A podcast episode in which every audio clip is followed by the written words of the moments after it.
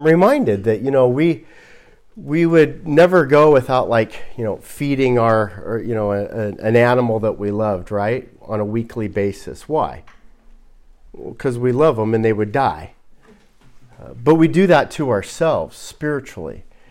And and whether you believe it understand it or not we, we, we need to come in person um, and to come to to bear the burdens together and rejoice together and learn and grow together.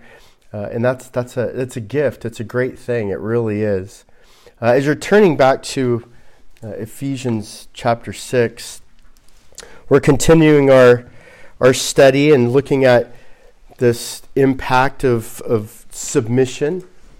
The the scope of the book of Ephesians is constantly reminding us how we walk in a manner worthy of the calling. Um, Jesus has died for us, He's paid the price for our sins. Um, there's a response to that. We are now slaves of righteousness. Uh, we have roles, we have obligations, we have duties, we have spiritual gifts. And so, in one way or another, there's, there's a submission to somebody. So, there's always uh, submission to each other. But today we come across uh, more, more pointedly, uh, we, we see this idea of masters. And it, it, begs the question what's the first thing you think of when you hear the term master? Um, is it automatically, directly just related to, to slavery? You know, is it automatically directly related to, you know, like American slavery versus kind of historical slavery? Uh, do you think it's something else? Maybe you think of martial arts, you know, and you have a, a you know, a sensei or a, a master who's, you know, achieved, you know, the kind of the pinnacle of their, their martial art craft. And, and so you call them master. Uh, English trades, you know, originated with the idea of the the apprentice, right? The young apprentice who knows nothing, learns from the master. And so in the guild, the, the, the master would train up uh, the, the apprentice or the, the, the unknowledgeable one. We see it in education, all over in education. Uh, the head of school is known as the headmaster, right? Or we see it in our degrees. Once you've gone to college and after four years you've graduated well then you you take that next level of you know of, of a specific degree a, a higher level of achievement and you get a master's degree which is really kind of funny. It's just a matter of reading more books and writing papers on those books and not bouncing your check and then you get a master's degree. Um, sorry to burst the bubble but um, it's not that the process isn't good, it's just that you don't necessarily need that process to become a master in something.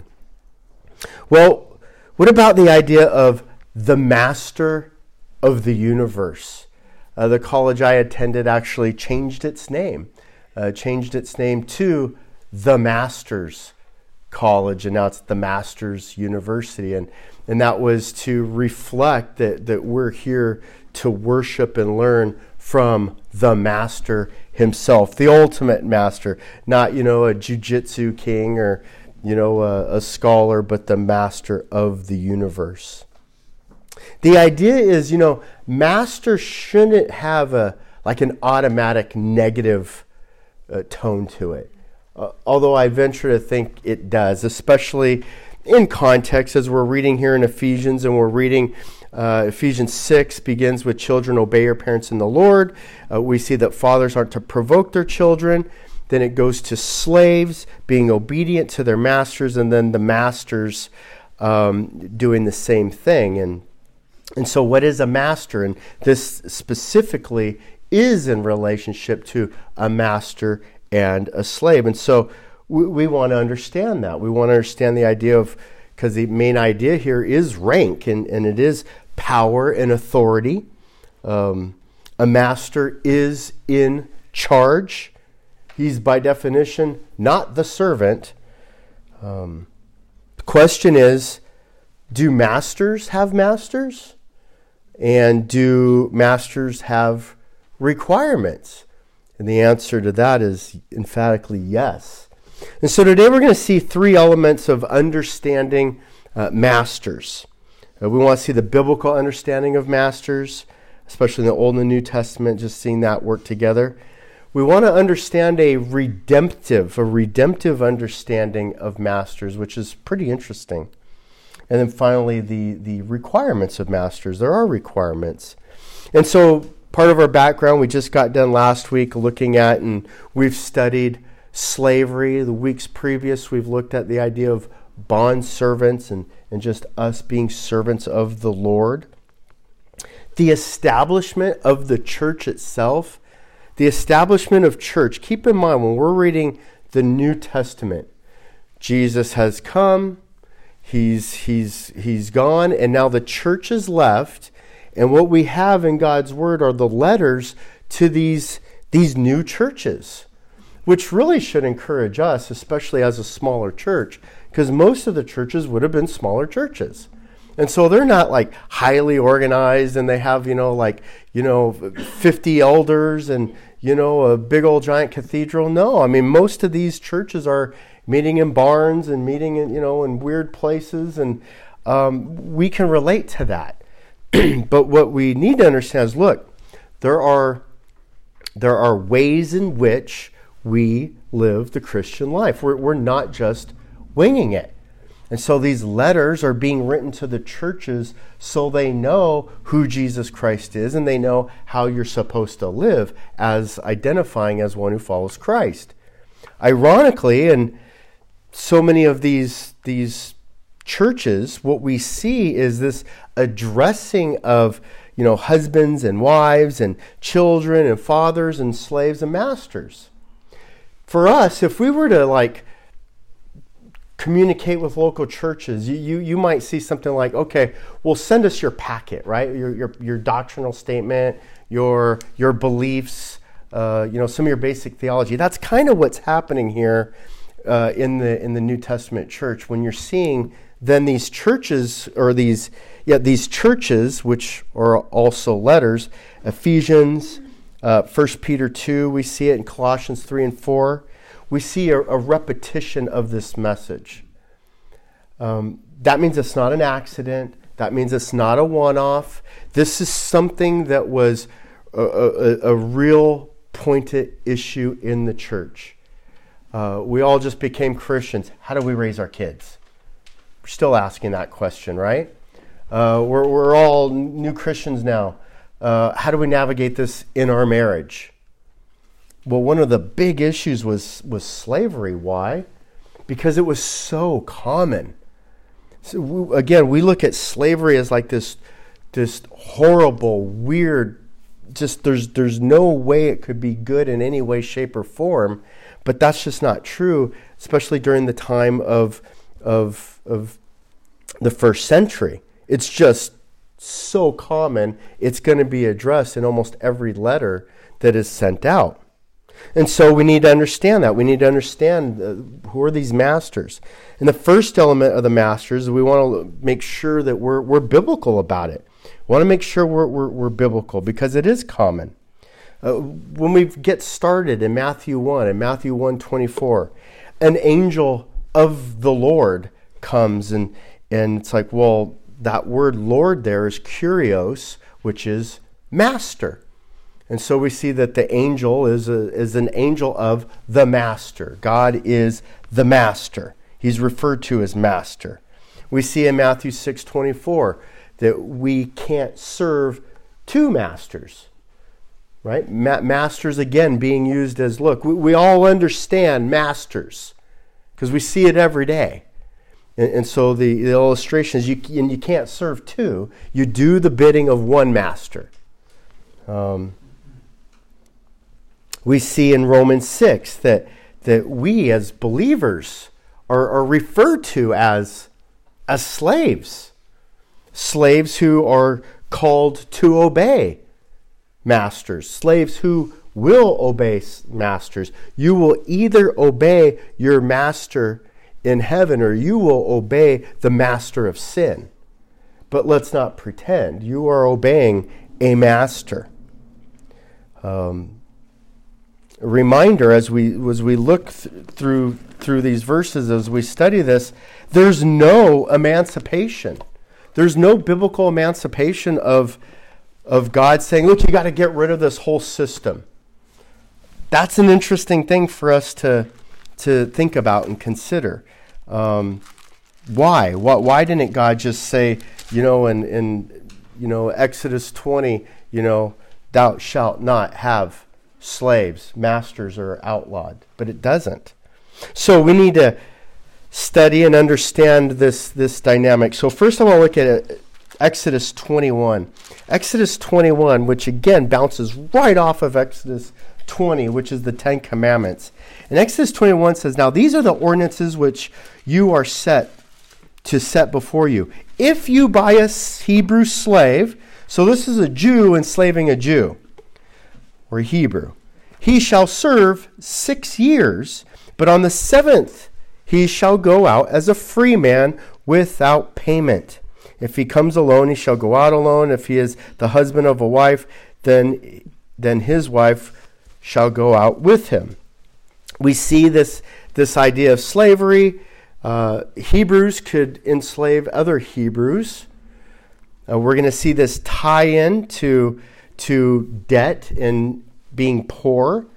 It's a limited time, it's a six year period. Uh, that's interesting. And then they go out as free without payment.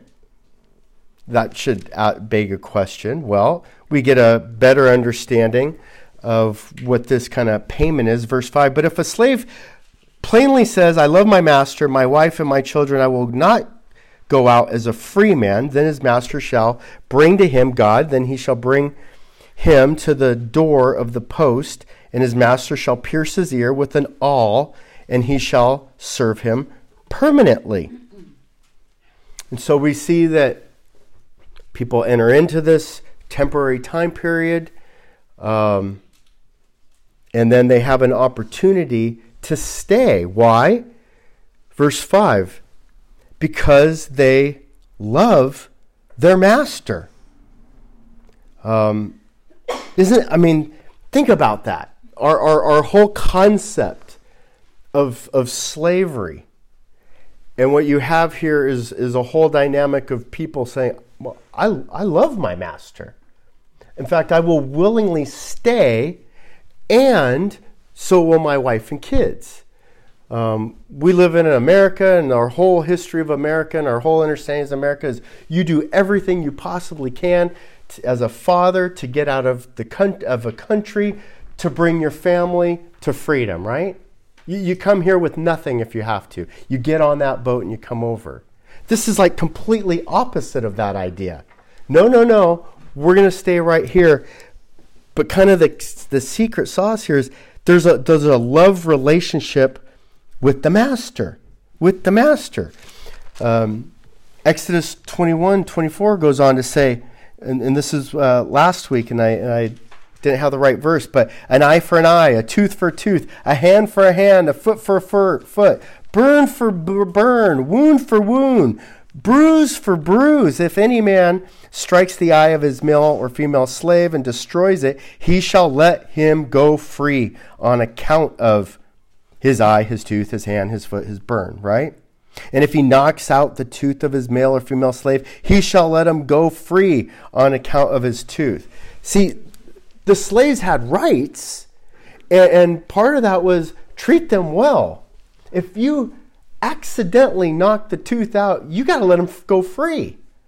So the idea that you're just like, you know, wreaking havoc on your servant is, is, really foreign to the, the biblical idea that you're supposed to treat them so very well if they have entered into this relationship with you because poor people would, would enter in as indentured servants and, and work for seven years and, and build up or people who owed money would volunteer themselves for six or seven years. If they pay it off early, they can leave early. If it took them the full seven years, they could decide, I love my master and stay. In either case, they're to be treated well. The, the slaves, the servants, have, have rights. Leviticus 22:11 reminds us that, that, that even priests uh, can buy slaves.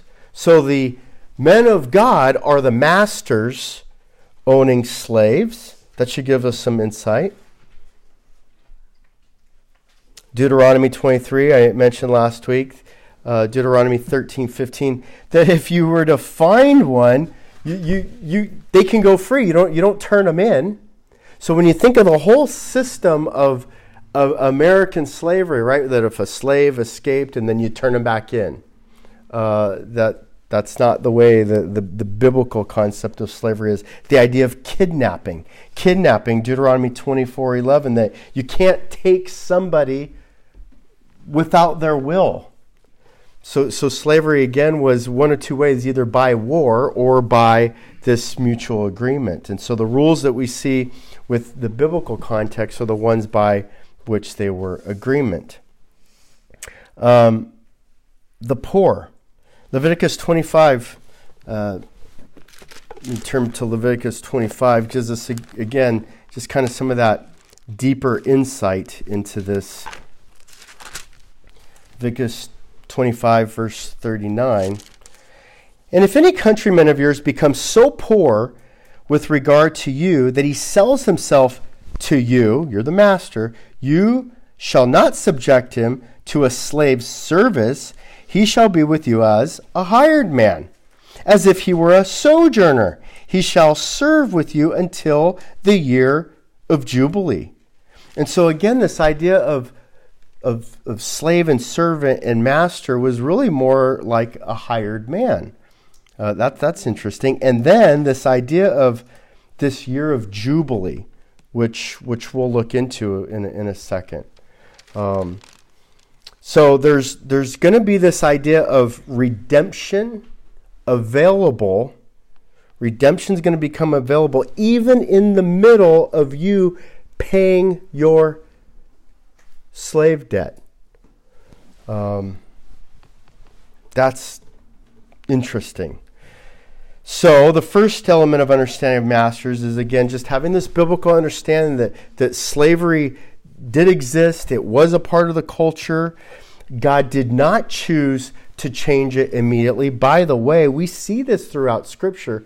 God doesn't generally, just like one big broad stroke, change culture.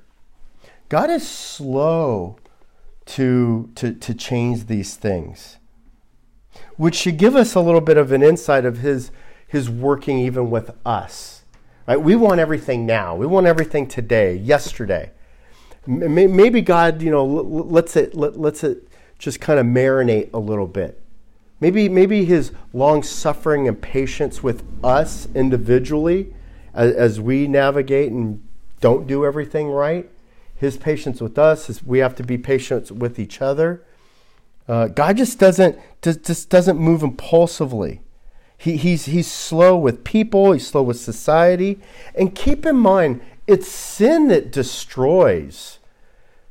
It's sin that, in, that destroys uh, these things that are set up. It, it's, it's bad master doing bad things to a servant that, that would destroy this system. Because in this system, it's a way for, for poor people to live, eat, and survive, for poor people to pay their debt, not for masters to abuse them. Okay? But sin and sinful masters and men who uh, abuse their power uh, wreck that. It's the same thing in a marriage. A marriage is beautiful. Marriage has has roles, but but a, but a person who abuses that role undermines the marriage, the biblical form of marriage. Same thing in parenting.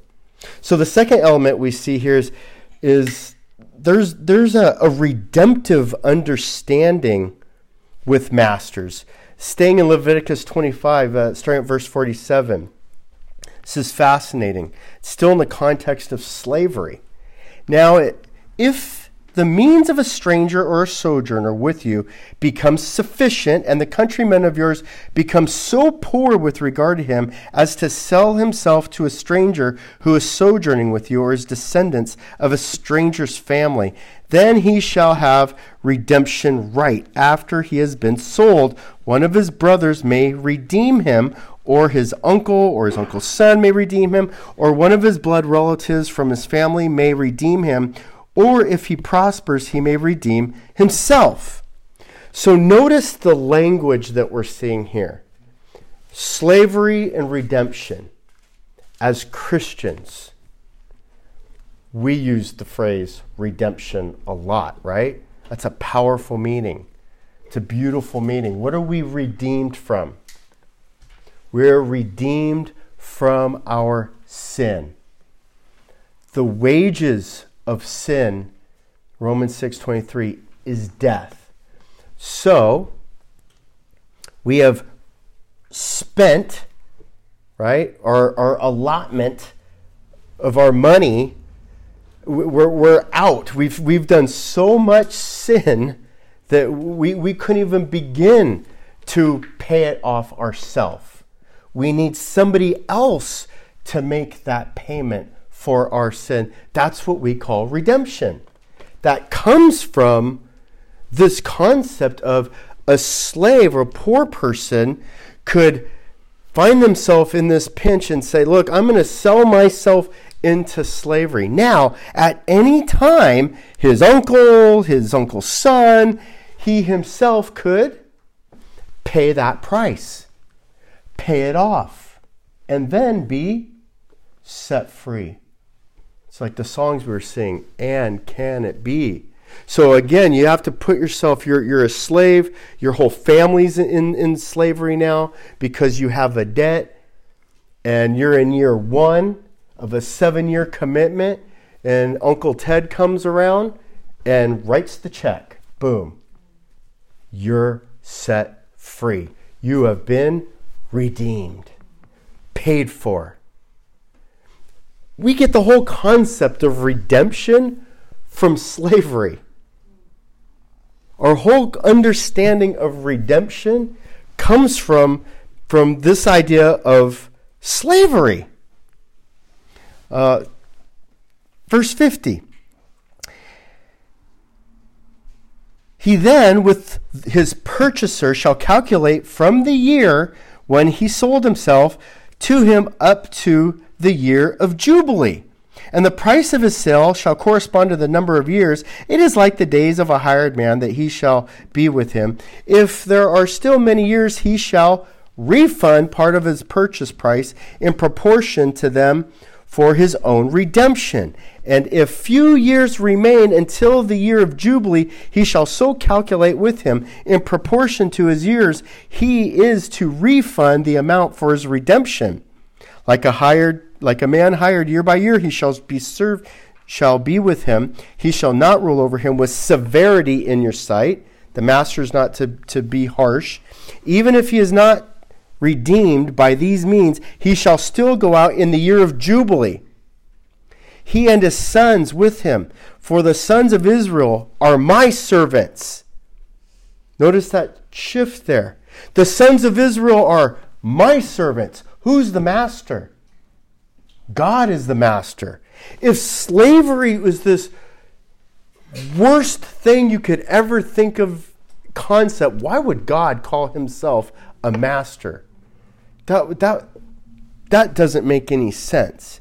Um, but here's God positioning himself as the master. And from this point forward, we refer to God as the master. And the sons of Israel are his servants, are his slaves. The sons of Israel are not only God's children, they're also his slaves. It's interesting. They are my servants, whom I brought out of the land of, of Egypt. I am the Lord your God. So, right here in a few verses, we see this idea of redemption that not only can these people be redeemed early by an uncle, but there's this other thing, which is, which, which is, it's it's a typology and a picture of something that's that's going to come later in the future and it's this idea of the year of jubilee What is the year of Jubilee? The year of Jubilee is this idea of, you know what? You haven't paid your debt yet. Uncle Ted didn't pay your debt yet, but it's the year of Jubilee. You're set free anyway. Paid. What? Why? Just because? The year of Jubilee was every on the 15th year, every 15 year, this would roll into place. And you know what? Everything was reset. Could you imagine? Could you imagine that, that you're in year, again, you're in year three. You can't pay. You have no Uncle Ted. Nobody's coming. But you know what's coming? Hope. Hope. Two years from now is the year of Jubilee and they're going to let me free with my family, that, that's grace. That, that's mercy. That's a forgiveness of debt, a redemption that is totally undeserved, unmerited, unearned. That's the gospel of grace. That's the picture of grace. And we see this throughout Scripture that, that God just puts these little, these, these, uh, this plan of redemption that is put in place in the Old Testament, why is a foreshadow of Jesus Christ? That you know what? You're not going to have to wait for the year of Jubilee. The year of Jubilee is today. You want to be redeemed for your sin? Bow the knee before the throne of Christ today. And He will redeem you. He writes the check with His blood. What an amazing picture for us to understand when we think of this idea of, of slavery. Because, again, as we come into this, it, it's almost impossible for us to just not turn off, right? It's like, what? We're going to go over rules and regulations about slavery and masters? Could it be that there's there's something that we just don't completely have our arms wrapped around? And and yes, that is spiritual redemption. So we go back to Romans 6 again, and it takes on a, a, a new meaning. What shall we say then? Are we to continue in sin and grace that, that uh, in sin that grace may increase? What if you could sin all the time and be redeemed? What, what if you could go out and have debts all over town and never have to pay them yourself? Well, uh, maybe we should should do it more, right? So the, so that God's grace would increase, God would be you know just just glorified. May it never be.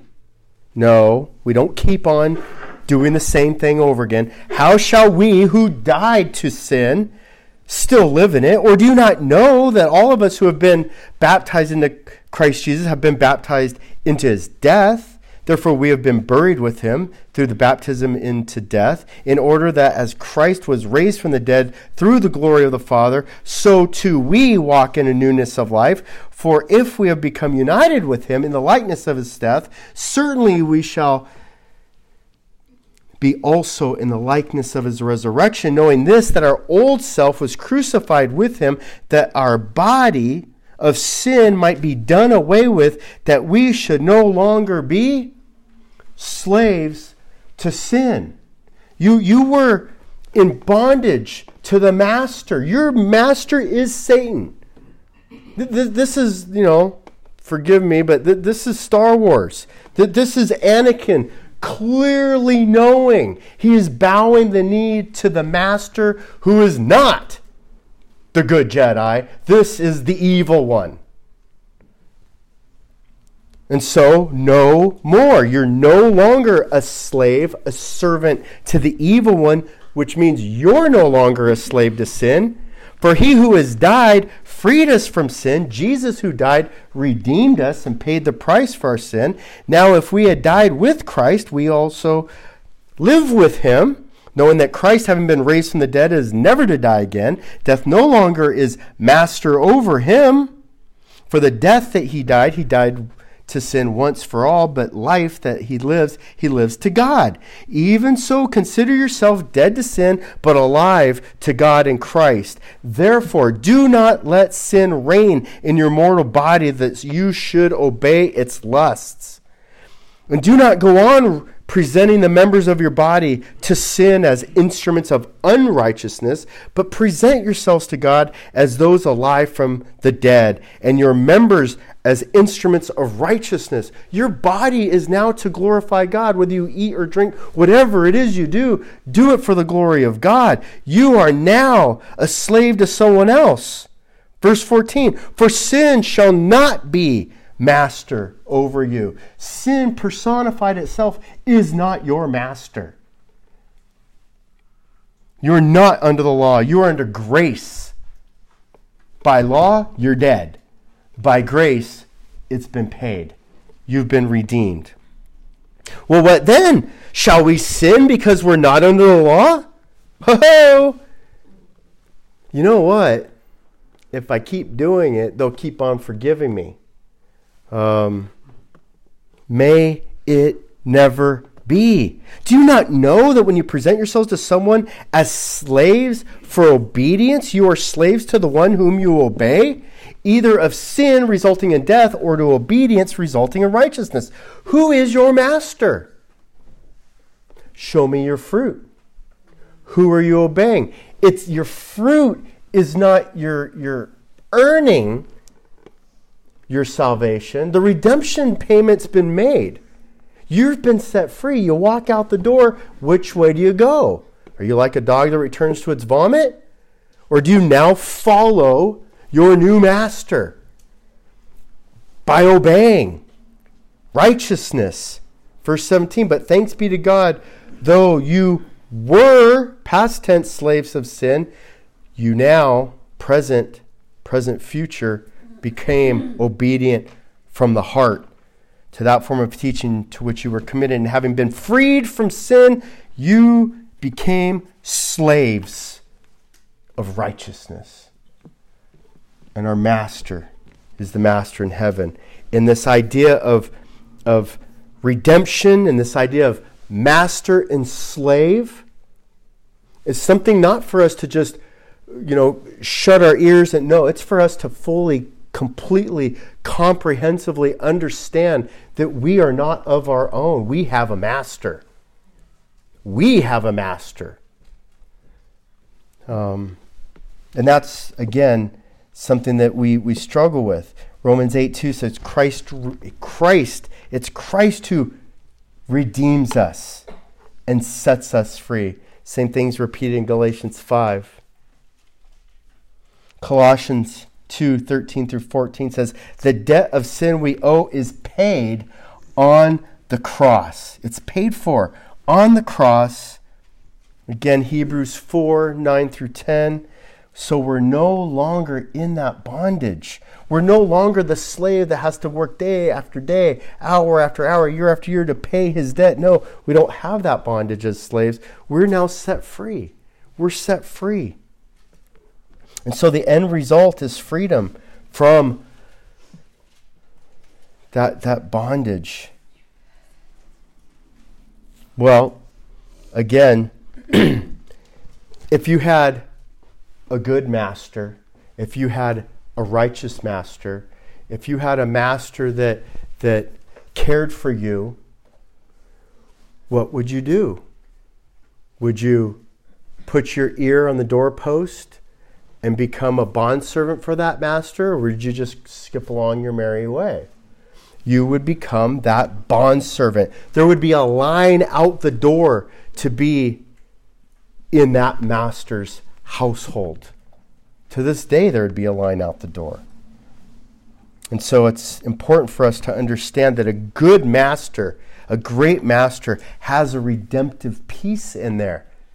Think about this the whole time you're an indentured servant, the relationship between master and servants. The master knows someday you're leaving. A good master gets you ready and prepared for that day. He has your best interest at heart.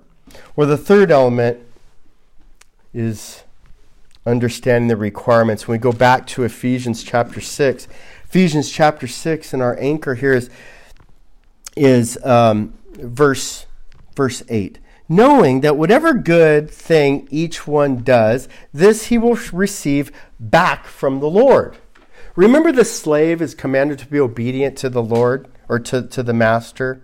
Verse 5 Slaves are to be obedient to those who are your masters, according to the flesh, with fear and trembling to the Lord, in sincerity of heart, as to Christ. So slaves are to be sincere and serve their masters, not by the way of eye service or just men pleasing. They're, they're not yes men, but as slaves of Christ doing the will of God from the heart with good will, rendering service as to the Lord, not as to man. The, the servants aren't serving men, they're serving the Lord.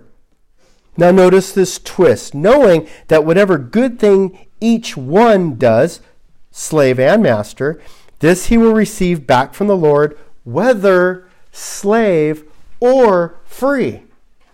God doesn't care whether you're slave or free. That's not the point. Serve him work as unto the Lord.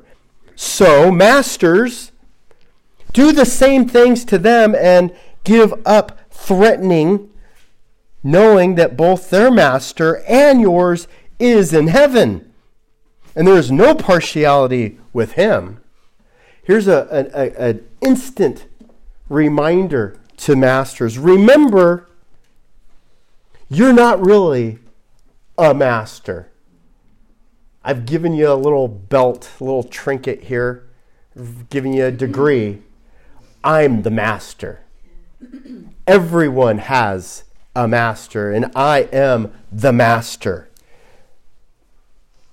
So, do to that slave as unto me. It's a reversal. It's this, the same concept that we've been studying in Ephesians 5, where wives, wives are subject to their own husbands as unto the Lord. Husbands are, are to be the head of their wives as Christ was the head of the church. Masters are to, to be to the slaves as the slaves are to be the masters. It's a relationship as unto the Lord.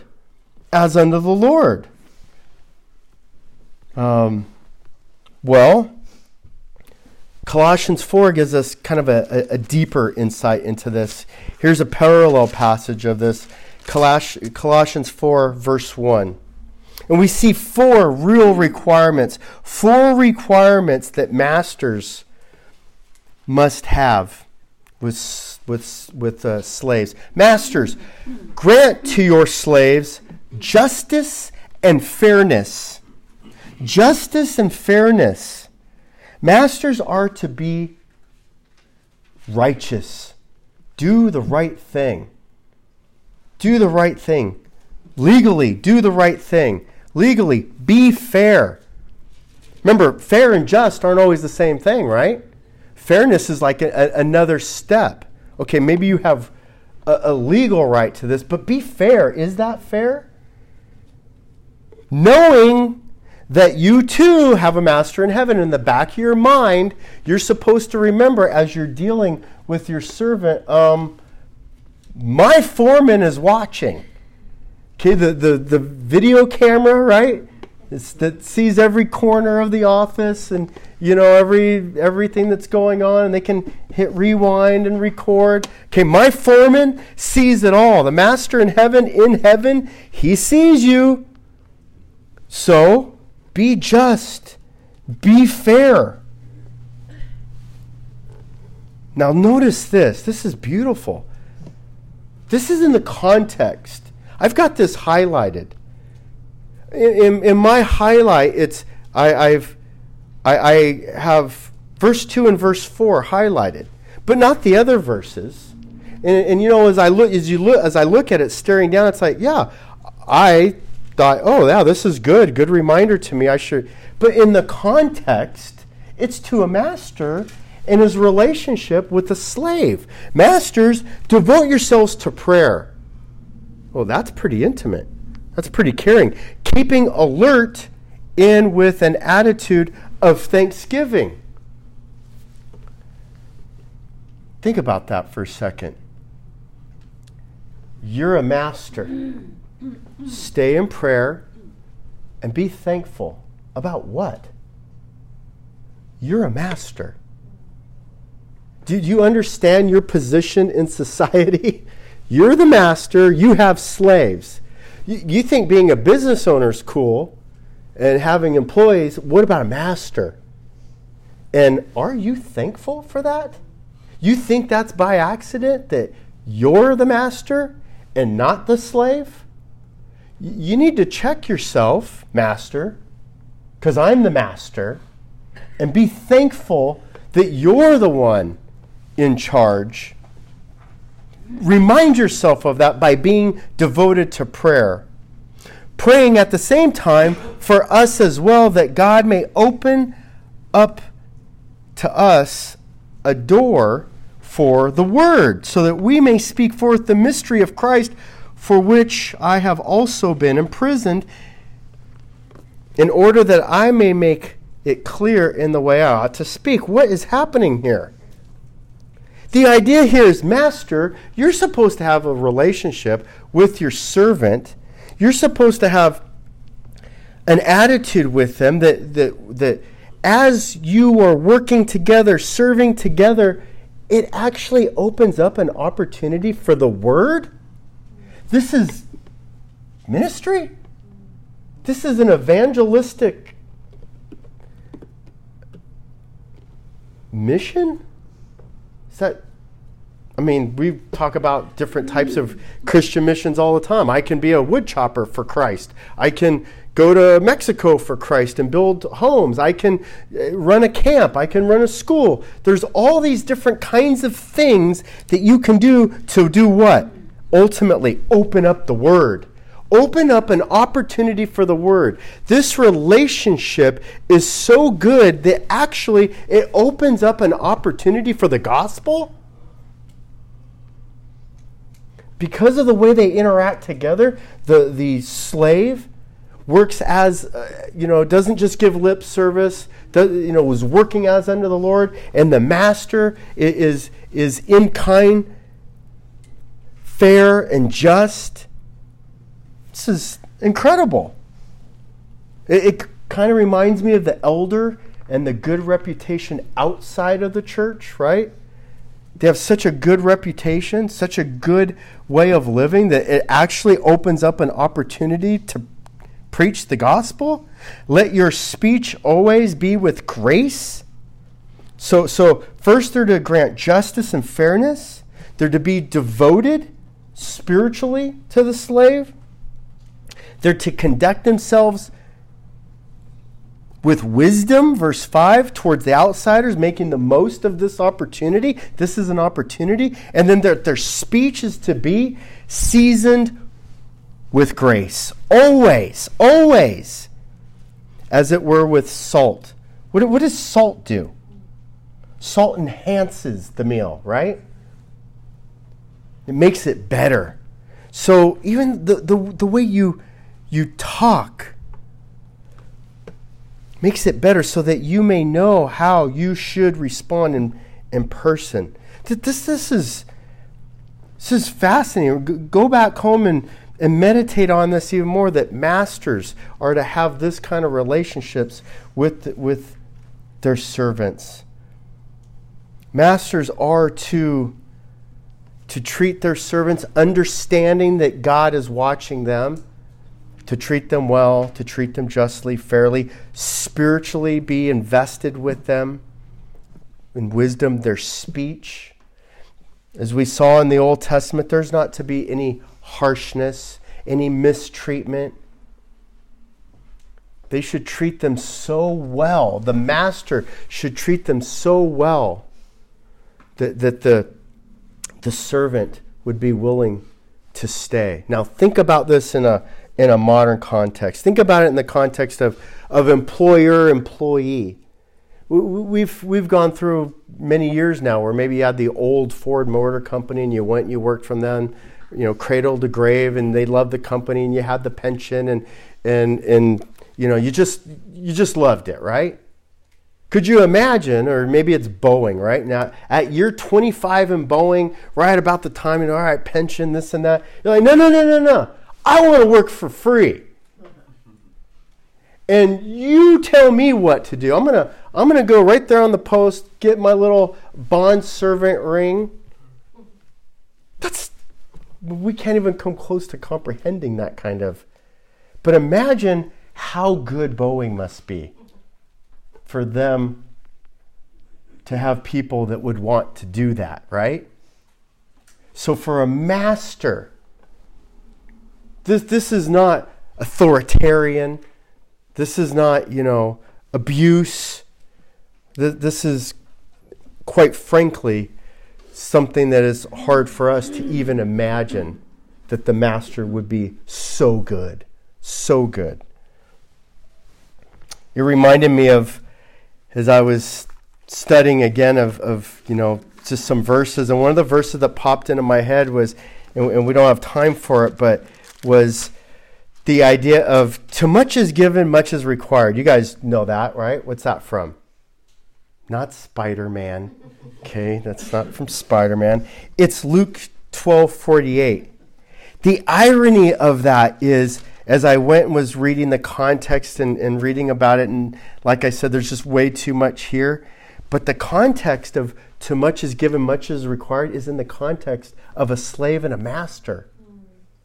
And, and, it's, it's, it's very fascinating. But the idea then again is, is when the, when, the, when the master goes away and the slave is given that responsibility, too much is given, much is required. The interesting thing here is, is that if the master goes away, and comes back and the slave isn't doing what he's supposed to do and is being abusive to the other slaves, then he is to cut him into pieces and assign him in a place with unbelievers. So if there's any idea that a master should ever kind of, you know, abuse and not treat others well, it's like that should give them some cause. Because if the master comes and things aren't going the way he thinks they should go, um, there's repercussions. So we see that, again, in, in our understanding of the church and our understanding of how we live together in submission, we see children and fathers and slaves. It really doesn't matter because we are all in service to Christ whether you're a child, whether you're a father, whether you're a slave, whether you're a servant. You, you see the scope here that, that we're, we're trying to go from, from child to parent, from slave to master.